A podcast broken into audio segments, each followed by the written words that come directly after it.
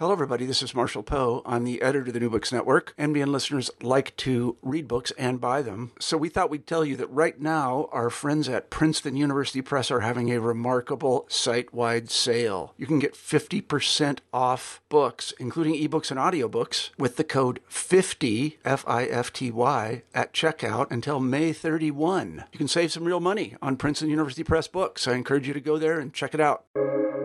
Welcome to the New Books Network. Hello, listeners. Welcome to This is the Place, a podcast series from The Common Magazine on the New Books Network. The Common publishes literature and art with a modern sense of place. I'm Emily Everett, managing editor of the magazine and host of the channel. Today we'll be talking to Wyatt Townley about her poem, Instructions for the End Game, which appeared in issue 21 of The Common. Wyatt Townley is Poet Laureate of Kansas Emerita. Her books include four collections of poetry Rewriting the Body, The Breathing Field, Perfectly Normal, and The Afterlives of Trees. Wyatt's work has been read on NPR, featured in American Life in Poetry, and published in journals ranging from New Letters to Newsweek, North American Review to the Paris Review, Yoga Journal to Scientific American. Formerly a dancer, Wyatt has developed and trademarked her own yoga system, Yoganetics, now practiced on six continents. Wyatt Townley, thanks so much for joining us today. Hi, Emily. So wonderful to be here with you. We always like to start off by sort of setting the scene since, you know, since we're a magazine that's about place. Would you tell us where you're calling from and describe what it's like there? I'm calling from my house. I'm in Shawnee Mission, Kansas, and we flank the woods here. It's lush green uh, warmth. It's a, it's just a, a, thousand shades of green wafting in the breeze, warmth. We're up in the canopy here um, with the woods right right by us. That's our next door neighbor, and um, we've got tremendous wildlife. Uh, I don't see anything here but deer and foxes. We have at night we have the owls come and the coyotes come and serenade us, and it's just really uh, fabulous. There's there's never a, a boring moment. That sounds really, really lovely. Would you start us off by reading your poem from issue 21? Sure. Instructions for the end game. To see the unseeable, measure its shadow. It takes eight telescopes, six mountains, four continents, ten days. In the middle of Virgo is a black hole more massive than six billion suns. Hardly a virgin, her mattress sags in the dark, warping everything. Down here, our hips dig their trenches from bed to earth, a one way slide out of time. Sex and death, old friends. From earth to sky, just one more step on the staircase. The steps are steep. None who enter leave. Thanks so much for reading that. That was a beautiful reading. I would love to know how you came to write this poem and sort of what inspired it. Like, how did you come to it? Well, uh, gosh, I'm, uh, I'm, I'm very interested in all things skyward, uh, mm-hmm. from weather to stars. In 2017, uh, it turns out we turned the Earth into a, a an enormous telescope using eight observatories uh, on six mountains, four continents, over a 10 day period. And what we discovered was a galaxy, which we now call uh, M87, in Virgo, uh, which had a black hole in it. And we, of course, we had never seen an image of a black hole before, but we, we saw its shadow. And this black hole was the mass of it's six billion suns. I mean, that, you know, that's a lot of sucky. that's sucky gravity right there. Yes. And, and I just loved, and so this then this happened in 2017. Well, in 2019, it took two years to compile all the data from all these observatories uh, over just a 10 day period. But two years later, the Times came out with an article. I'm not sure where it first appeared, but I saw it in the Times 1st mm-hmm. um, uh, about this discovery and uh, that it, you know, hey, we have a picture of it. There, there really is. You can photograph a black hole using the Earth as your telescope uh, if you uh, photograph its shadows. it was a kind of a ring like, it's a circular shape, of course, just like Einstein thought. And, um, and it, you know, it warps the fabric of space just like we warp a mattress uh, when we when, when we mm-hmm. sleep and other stuff. And so, uh, you know, and, and the fact that it was in Virgo was perfect because yeah. I got to use the Virgo and the Virgin and the mattress and the whole thing just was completely a poem before I even came upon it. And uh, I certainly thought it was worthy of a poem. So there you go.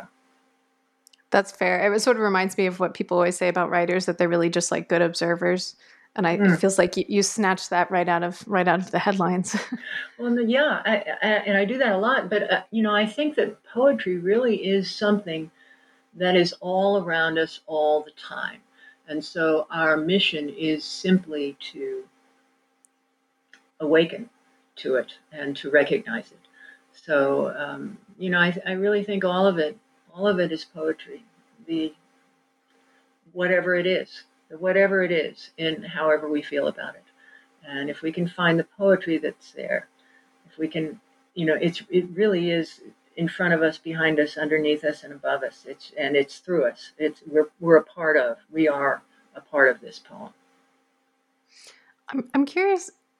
Was creating poetry always like that for you, or did you have to kind of like allow yourself? Like I would think, as a beginning writer, you would think I couldn't write a poem about the, the, the science headlines you would think that those were like separate things and i'm mm-hmm. curious like did yeah. was it always natural for you to sort of bring those things together or did you have to kind of like allow yourself to to to, to marry yeah. those things well i think it's a, a kind of a lifelong process this um, recognition of poetry or, or some other people might call it different things but uh, um, certainly I began writing because of a trauma in my childhood I had nowhere to go but the page to uh, tell the truth and find support. And so that's what got me going. Is uh, the page was my safe space, and uh, and then uh, since it's a safe space, um, anything can happen there. And if anything can happen there, and find organization there, and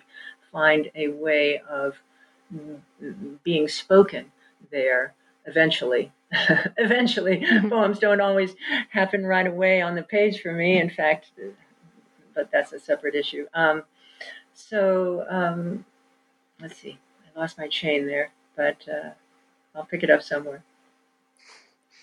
I mean, I was wondering if you like how how you came to write like I'm thinking the poems that you've you've written for the common. Mm-hmm. and I saw that you wrote another one that's sort of uh, I, I, think astronomical which was in Scientific American if I'm remembering correctly. Right yeah. Well I I, I love I love all things sky. And so uh, and so living in Kansas here uh, I you know our state motto is ad astra per aspera through the to the stars through difficulty and uh, we've got a lot of sky here. And in fact, a lot of astronauts hail from Kansas because oh, really? of that. Yeah, uh, a lot of them. And uh, so I think it's just a natural thing to go out and uh, get under it, whether it's weather or what's behind the weather.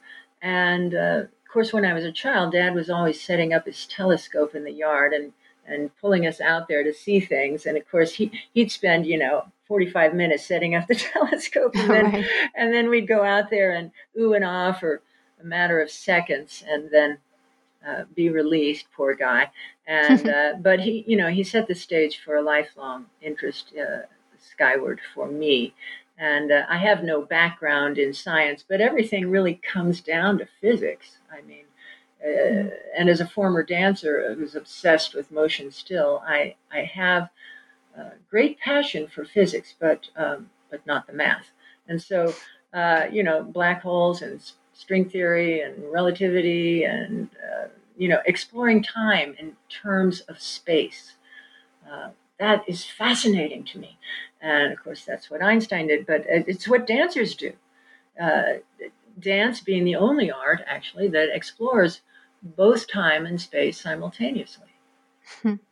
So um, yeah, it, it um, and and just to, to continue this thought, um, it was thrilling. So I have no background in science, but I did subscribe even when I was uh, in college, um, majoring in dance.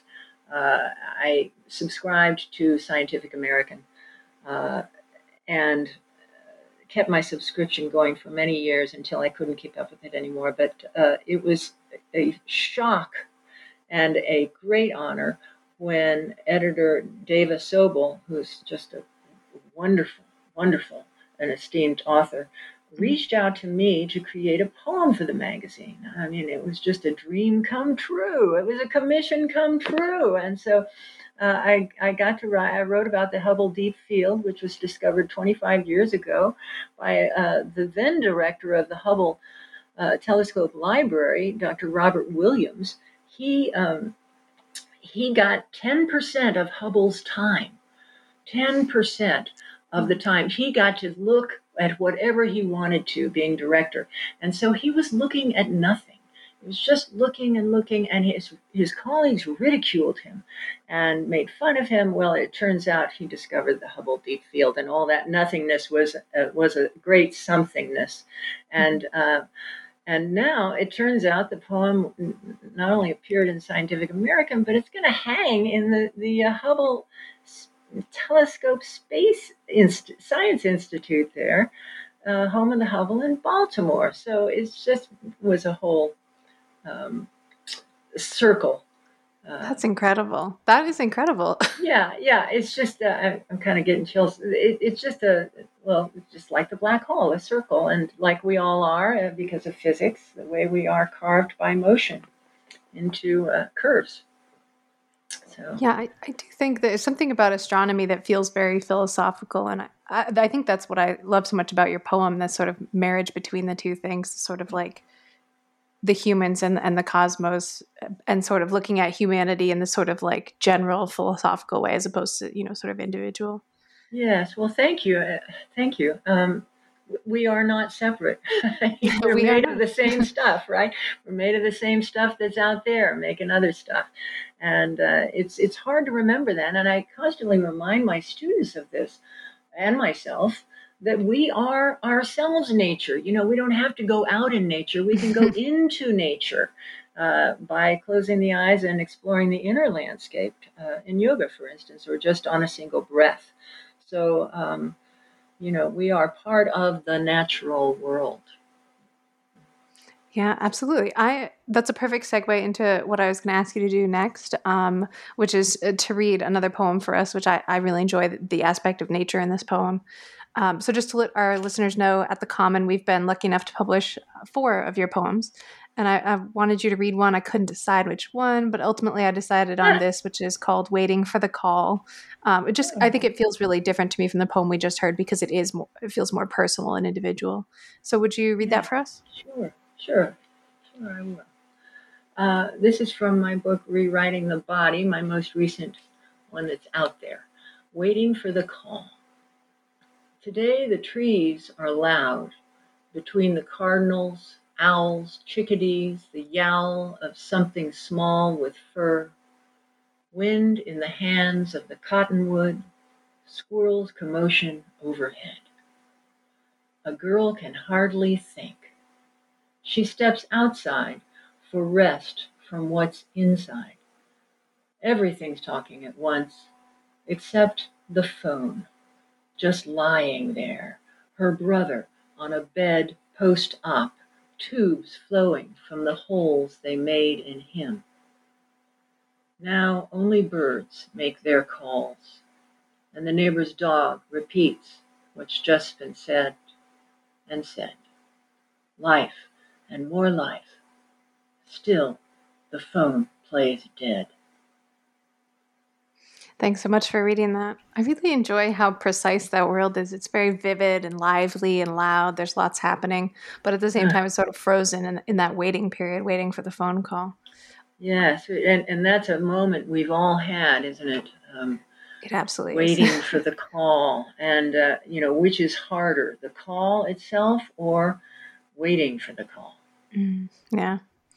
Would Would you tell us just like something about the process of putting a poem like like that together? Is, is there a lot of revision, or is this pretty close oh. to sort of what, what first comes out on the page?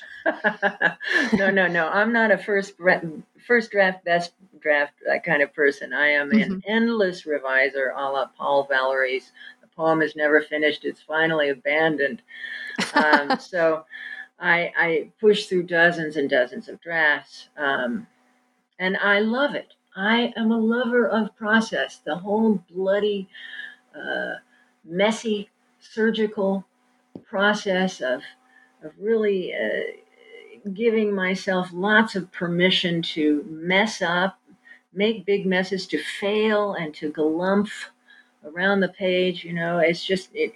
You know, I, I write with a pencil first. At poetry, I write with a pencil, with a great eraser, and I finally finally got the best. I have a black pencil uh, with black lead in it with a black eraser. And I got these through the library. I'm just so delighted. They gave me a whole bunch of them. And you sharpen it, and it comes to a beautiful black point.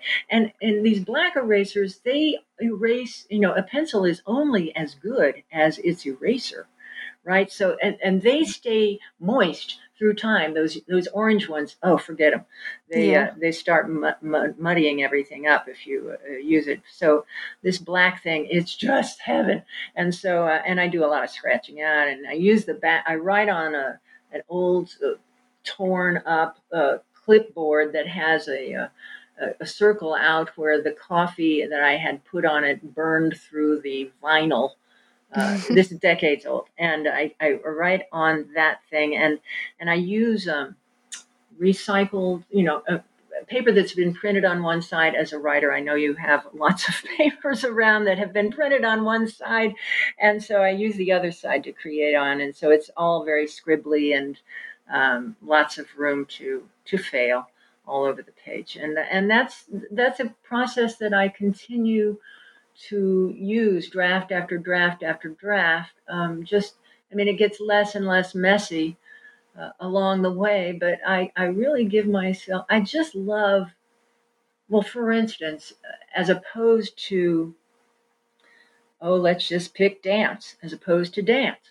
You know, you, you, you go out there and all of your training and all of your rehearsal gets this one opportunity in front of an audience to be shared uh, over many minutes or even hours. So, um, uh, you know, you get one chance, and mm.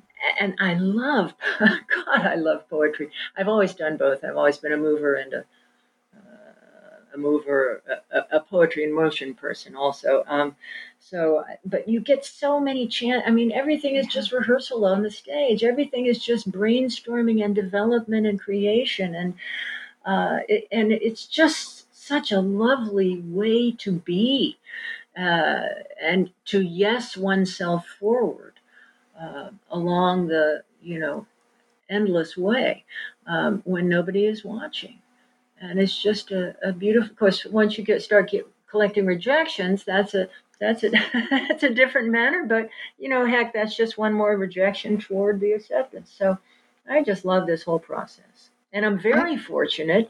Oh, I'm sorry. Go ahead. Oh no, I was just going to say I really I just really appreciate hearing you say this. It, you're giving me so much joy because I sometimes find revision to be really frustrating and, and long and, oh. and it, it, oh, yes. sometimes it feels a oh, lot yes. sometimes it, it feels like work to me whereas like oh, writing really? something brand new feels like play. Oh. Um, oh, but maybe I, I, I can think yeah. about it like you do. I think it's the same thing, Emily. I, I, mean, when work and play are one, then boom, we're there, right? when work and play, I mean, I don't care what it is, if we're doing dishes or, um, you know, working out or tasks, uh, if, if we can have some fun doing it. And uh, gosh, I mean, I really just don't see the difference. Why should we make it? Why should we make a line between work and play or between creating and editing? I mean, there's, there's vision, right? There's vision, there's the creation. But then the, the revision is just as valid, right? It's a part of the vision.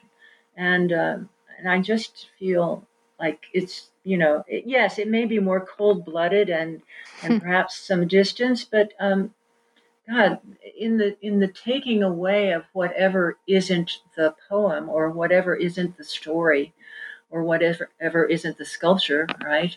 In Michelangelo's case, um, that's just so beautiful in letting go of all the unnecessary. Uh, what what a privilege of, of being able to shed like that. And I'm, I'm so lucky to be married to a, a writer. Uh, my husband, Roderick Townley, who's a fellow poet and author uh, of, oh gosh, he's published in five genres uh, books yeah. and books and books, and uh, and so we, you know, it's this is now then twenty four seven around this house. Um, I mean, we are each other's in house editors, and and so the the process then gets to be shared with a very fine in house editor, and it's we're so very blessed to to to let this kind of you know. I, I mean, it's really a love affair. I mean, I just do feel I'm kind of married to the page and then I'm married to my man also, and so it's just a really happy. Um, I mean, I'm just making this up right now, but so it's just a it's it's a great privilege. Yeah, no, that sounds like a very lovely writer writerly home that you have. Absolutely, so nice. Um, and you know, you're right too that there are some. There's always some magical moments in revision too, where you find out that you know the piece the piece is about something you didn't realize it was about or it's going in a direction that you didn't see the first time that you know there's definitely a lot of magic that happens in that phase you oh, are correct. yeah. And and i mean even it's different being a fiction writer i'm i'm sure um, but but just being a poet you know god if you can just find that one word with the right number of syllables and the right sound sound of vowels you know to make the line to make the line, you know, move right. Oh, it's just um, euphoric. It's just, I just love the process. Yeah, I, I can tell. That's so, it, it, I'm really inspired to hear that. I was looking over your website before this conversation, you know, do, looking you up, and I'm really intrigued by this interplay that you described there between writing and movement. Be, you know, first as a mm. dancer and now as a yoga teacher. And I'm I'm just going to quote you here. You write, "Today, these two paths of poetry and poetry in motion have fused. I write often in the theme of body as home, and I teach yoga as a means of achieving a poetic state. As far as I'm concerned, it's all poetry. Would you talk more about that idea about sort of mm-hmm. combining those two things or, or feeling that those aren't two separate yes. things? Yes, and I did feel they were very separate things, and I felt most of my life. This has been a recent, maybe in the last five or five or eight years uh, development for me, but most of my life I felt like I'm living a double life. I've always written poetry, I've always danced or moved. That's turned into uh, uh, being a yoga teacher. And uh, I've, I've felt, you know, I, I, was straddling two quite different worlds. In fact, polar, uh, polar art forms. I mean, poetry being arguably the most uh, refined of the verbal realms, and dance and yoga arguably the most refined of the physical realms. Mm-hmm. so there i was doing the splits kind of thing. But um, really uh, I, and i think this is just a, a part of maturing um, things are i'm connecting more disparate things are coming together just in my mind. And in terms of poetry and movement um, you know what poetry does to the mind what poetry does to the mind yoga does to the body right? In terms of expanding us into a spaciousness where we can exist more freely and without limitation. And so that's what I'm trying to do in, in yoga as a teacher and as a practitioner is to put the body into a poetic state where it can move beyond uh, its imagined limitations into a sense of limitlessness where everything is connected. And, and this maybe sounds woo woo, but it's not. It's, um, you know, it's, it's really, um, I mean, it's a, it's a, it's, it's a place. It's, a, I mean, some people maybe calls it, call it the zone or right. something, but, um, and, and, and, and it's, we have tools as, as people, uh, and as a poet, I use a lot of metaphor and imagery uh, in my own work on the mat and in my classes um, to induce that state uh, in myself and in my students on Zoom. So, um, you know,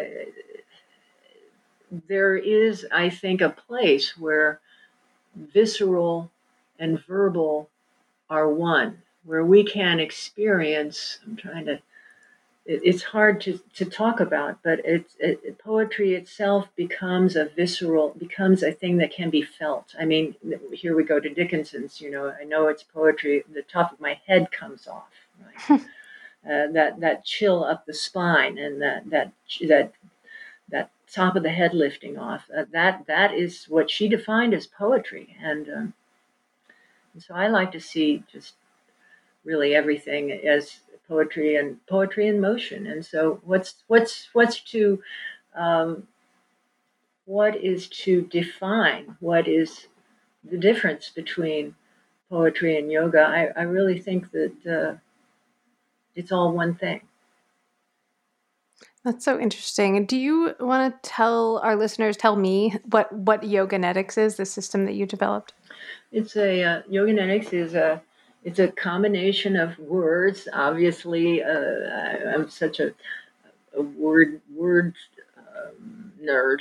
I mm-hmm. guess is the new word for it. Um, uh, so yoga and kinetic, yoganetics. Uh, it sounds a little bit more aerobic than um, it is. It's in fact the slowest yoga around, but it focuses, hence yoganetics, kinetic, on the motion between positions. So we're interested in transition, not position, and that is is where our um, I think the, greatest distinction lies. The work is all done with the eyes closed. Hence, uh, it's mostly a reclining, sitting, kneeling but mostly reclining technique, either supine or um, either supine or uh, prone, and uh, uh, with the eyes closed, so we can really move into the body because most of us treat the body as an object, uh, as a shape of something that we see in a mirror, and we move it mm-hmm. around and we hit different poses or positions, and that's what mm-hmm. I'm sorry to say. A lot of American yoga, at least, has become a matter of making a, this beautiful position. And yes. uh, I'm. It's not the. It's not the where of it. It's not the position. It's not the destination. According to cliche, but it's it's the the transition and it's the how of it. It's how do you go? It's the whole how of it, not the where of it, that counts. So by closing the eyes, we can really begin to experience the body from the inside out, not from the skin in, and uh, and learn again and anew, and many of us for the first time, uh, how to breathe and how to be, and where core is, and how to move from the core outward. And it's kind of I mean, I, I think it's revolutionary. It certainly has been in my life, and it certainly is continuing to be revelationary to, uh, I make up words in yoga class all the time, and I get to do that because I am a poet. So, I have my poetic license somewhere in a purse somewhere. Absolutely, but, yes. I think yeah. you get to do that. Yeah. So that's that. Thank you so much for for explaining that. I, ha- I have done a little yoga, and I I definitely that sounds really nice. Yeah, it really is nice. You and I first met a few years ago at AWP, and it was mm. my first AWP. It, and I it remember, was mine too. Oh, was it? Mine too. Yes. Oh, wow. yeah, I was just, uh, I was sort of in awe of everything. It was the first time I had ever been anywhere where, you know, everyone was a writer or an editor. It was just, it's like, oh, my people. Yes. Here they are. yes, yes. Yeah, and it was, I had the f- same feeling. And of course, I'm not a, a univ- I'm not an academic poet. I mean, I got my BFA in dance. I did get they gave me a prize because I double I, I wrote a senior thesis in literature, so they gave me a prize for that. But um, they, I mean, I was I don't have any degrees as a writer, and I don't have an academic background as a writer, um, which isn't to say I don't have a, a an overflowing library or three or more uh, to to educate myself from. So uh, so I so I hadn't never felt at home at AWP, being a, a mainly college uh, and university program for all the folks who already know each other. Yeah. But uh, I, I had a blast, and I've gone ever since, except when I couldn't and have been uh, elsewise.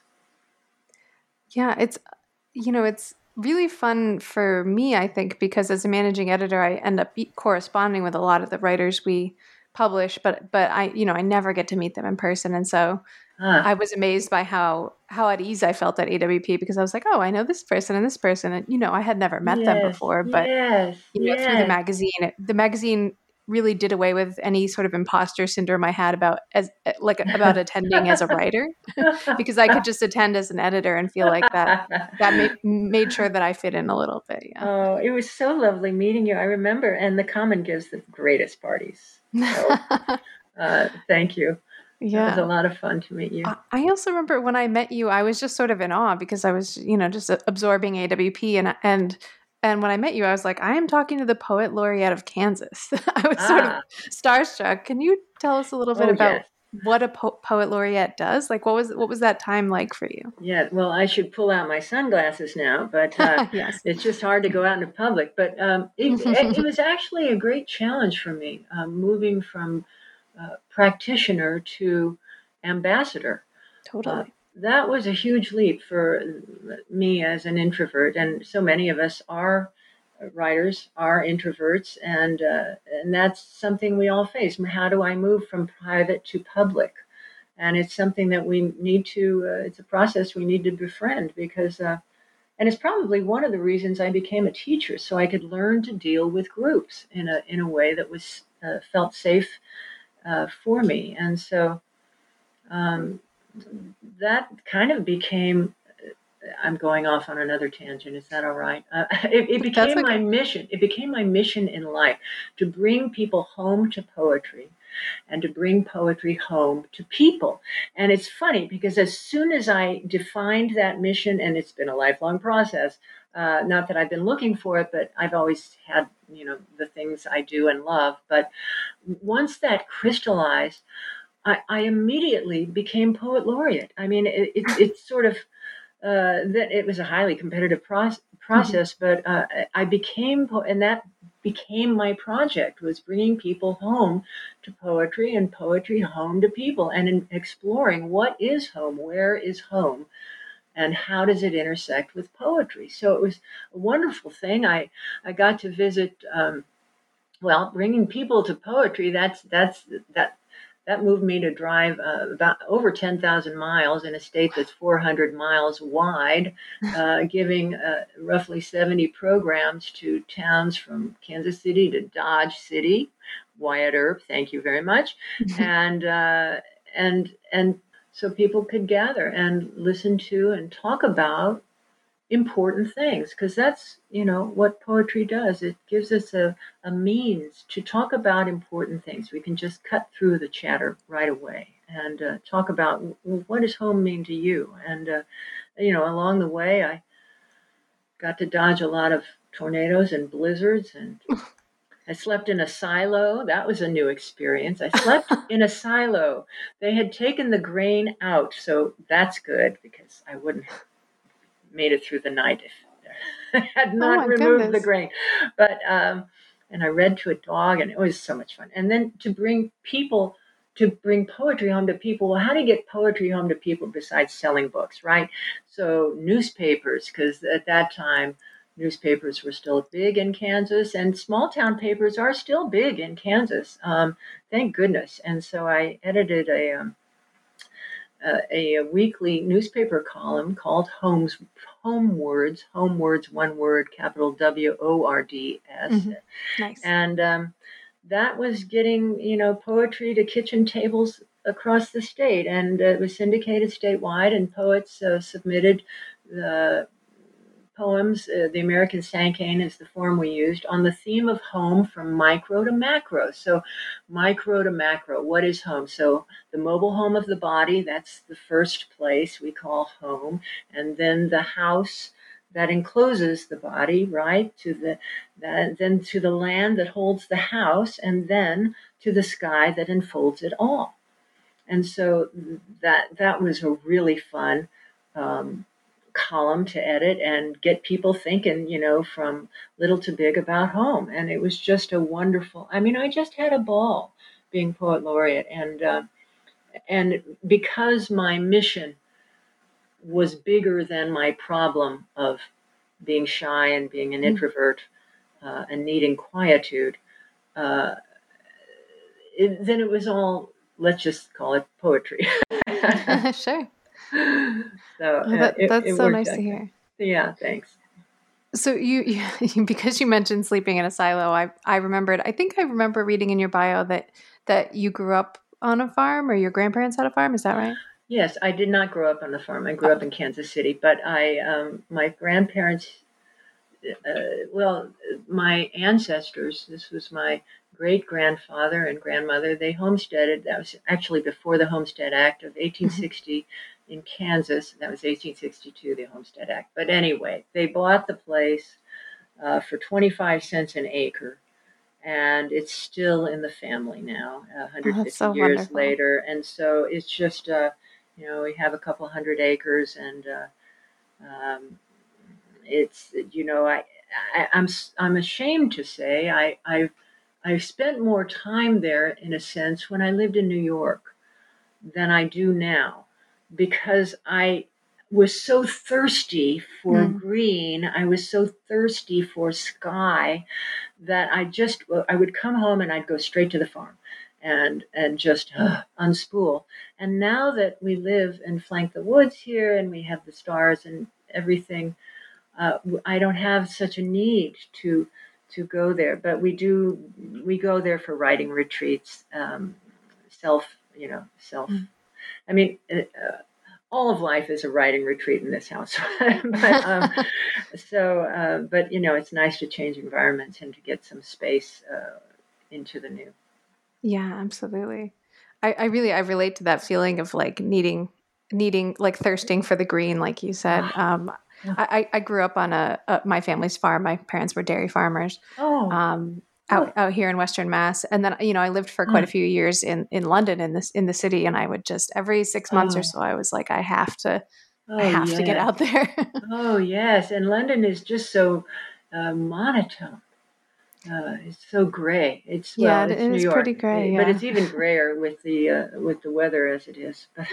it's, oh, tough. yeah, Yeah, I used to, I used to teach um, SAT prep classes to, um, to like posh kids in private schools, like really like Hogwartsy private schools around England. And so oh my. every couple months I would get to take the train out out of the city and for a couple weeks I would you know teach at these places off and on and I was always just so so excited to be out out in the countryside and see- Oh, yeah, seeing some green seeing some animals Oh, absolute. Get some sky overhead. That's how I felt a little bit when I lived in uh, uh, Manhattan. When I then moved to Brooklyn and, and could see actual sky, um, that that was just a revelation. absolutely so I also met your your husband Roderick at at that AWP at my first AWP Yeah, it's A- hard and- to miss him. hard to Hard. miss both of you Well, he's just for those who haven't met him yet. He's seven feet tall. So is he really and is he really seven feet tall Yeah, well, he may have he may have lost an inch or so, uh, but we're going to get that back through yoga. Um, oh, I and, see. and in fact, when he studies yoga, he starts bumping his head on everything, on the, all the doorways again.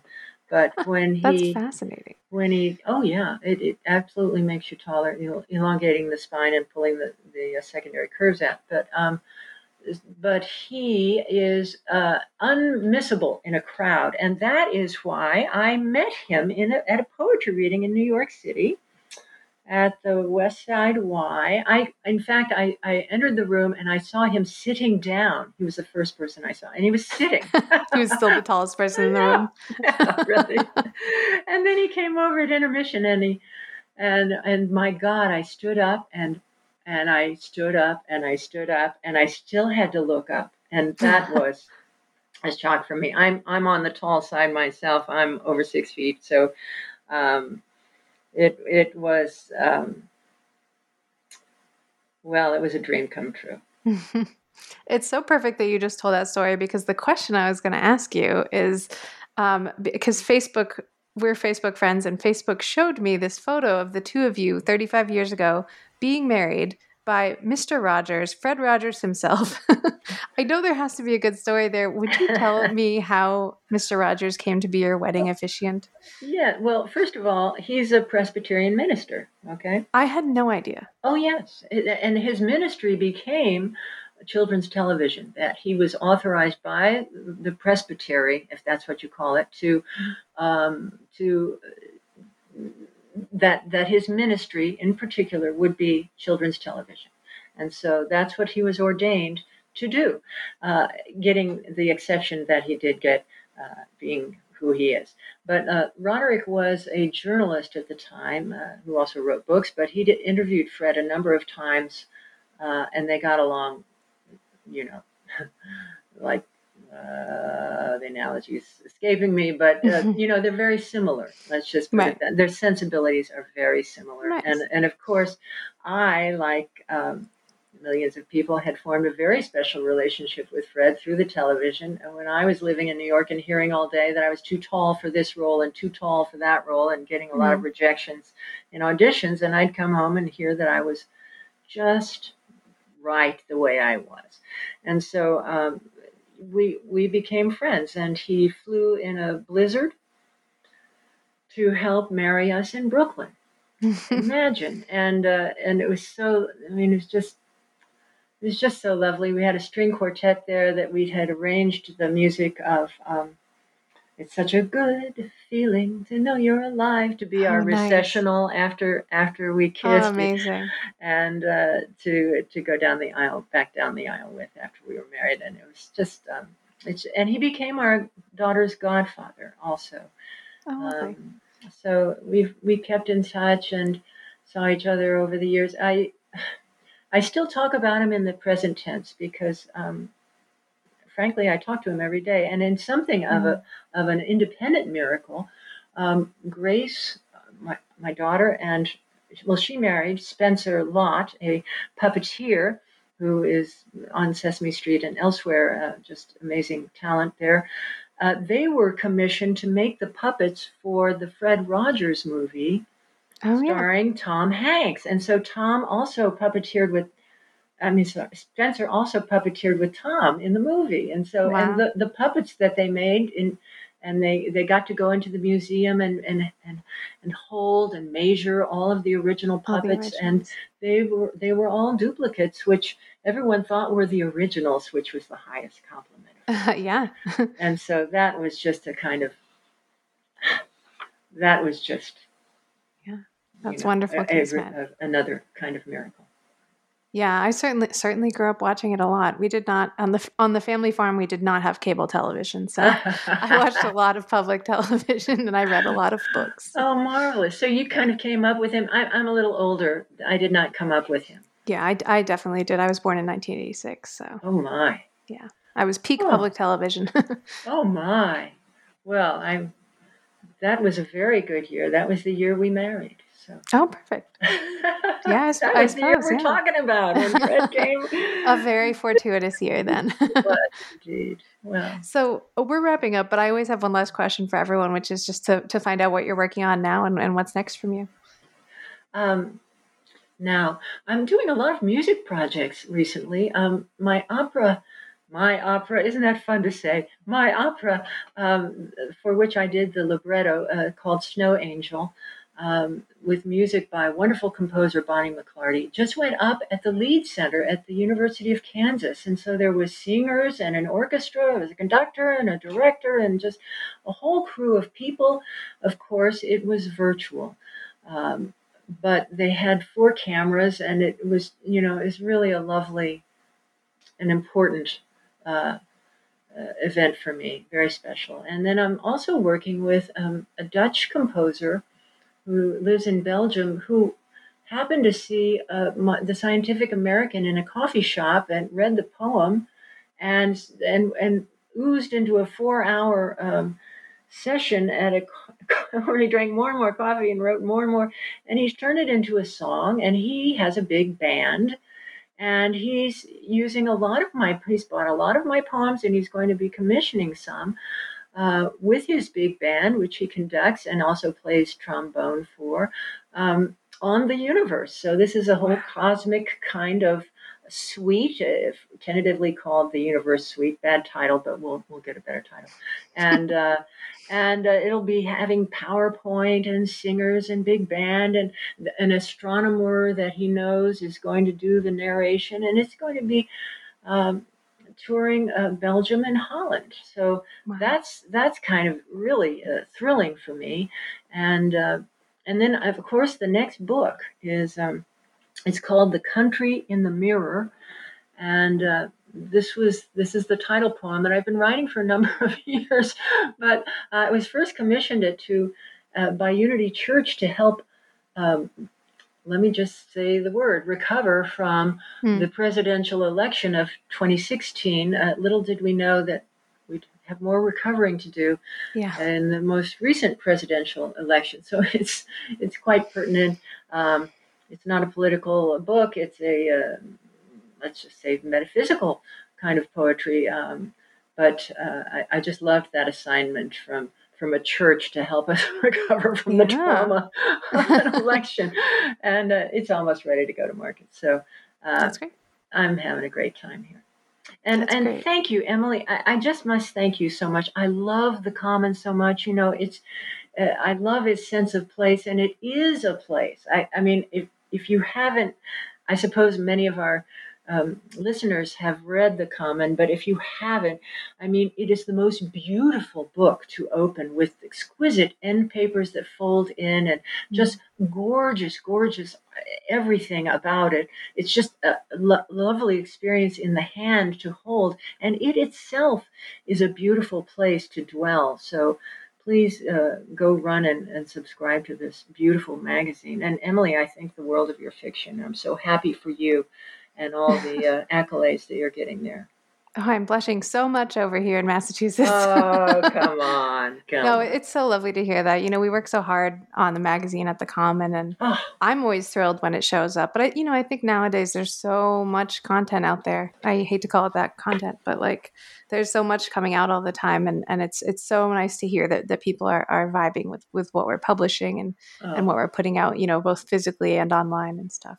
Oh, it's just. And certainly for me too, as a writer, you know, to feel like, you know, the things you put together are, are landing with some people is you oh know the goodness. goal. Yeah. It's thank you. Thank you so much for all the invisible work behind the curtain. It, it is my pleasure. I feel uh, you know you were saying that you feel so so blessed to be able to do what you do and be in this writing home and i feel very blessed to have uh, you know a writing community built in around me by by being at a magazine and and and working in in that working in that world. Even on the days where i don't write anything i'm always you know doing something with language and literature. So wow. I feel lucky. Yeah. Yeah. Well, Wyatt Townley, thanks so much for joining us. It's been so great to talk with you. So much fun. Likewise, Emily. Listeners, you can read Wyatt's poems and subscribe to the latest issue of The Common at thecommononline.org.